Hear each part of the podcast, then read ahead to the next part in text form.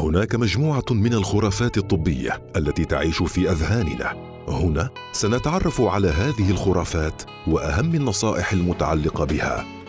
أهلاً وسهلاً بكم في خرافات طبية. يمكن في يوم من الأيام تعرضت للدغات الثعابين أو العقارب.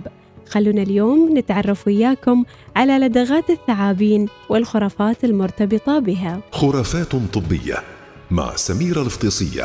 يلجأ الكثير إلى ربط مكان الجرح أو فوقه بمسافة، اعتقاداً أن ذلك يبطئ من انتشار السموم في الجسم، ألا أن تلك العادة أثبتت مدى خطورتها، والتي تجلب نتيجة عكسية على المصاب وتصعب العلاج. فربط الجرح يؤدي إلى أضرار عدة، منها تورم مكان الجرح، تلف في الأنسجة، تقليل انتظام الدورة الدموية، مما قد يؤثر على باقي العمليات الحيوية، وعدم جدوى المضاد الحيوي، وذلك بسبب موت الأنسجة. أيضاً لدغات الثعابين، عندما يصاب أحد بلدغة ثعبان يقوم أحد المحيطين به بقطع الجرح ومحاولة شفط الدماء بالفم للتخلص من السم، ومحاولة كبحه حتى لا ينتشر في باقي أجزاء الجسم.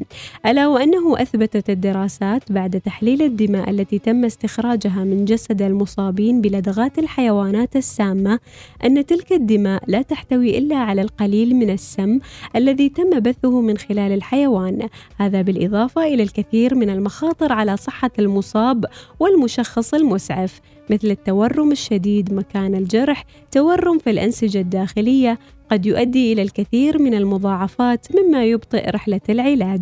وأيضا من بين الخرافات الشائعة أنه يلجأ البعض إلى كي الجرح عن طريق تعريضه إلى صدمة ووضع معدن ملتهب مكان العضة من أجل توقف النزيف وتطهير مكانه، وحتى لا ينتشر السم في باقي أجزاء الجسم، ولكن قد يؤدي ذلك إلى العديد من المخاطر، منها تجلط الدم، تلوث الجرح، مضاعفة الألم، تلف الأنسجة، وقد يكون الثلج أحد الإسعافات الأولية في بعض الحوادث الأخرى. ولكن عند لدغة الثعبان يقوم الثلج بنتيجة عكسية عند وضعه على الجرح، لأن ذلك يمنع تدفق الدورة الدموية ويؤدي إلى تجلط الدم، مما يجعل مرحلة العلاج أصعب. فتوقف عن تصديق مثل هذه الخرافات ونتمنى لك السلامة.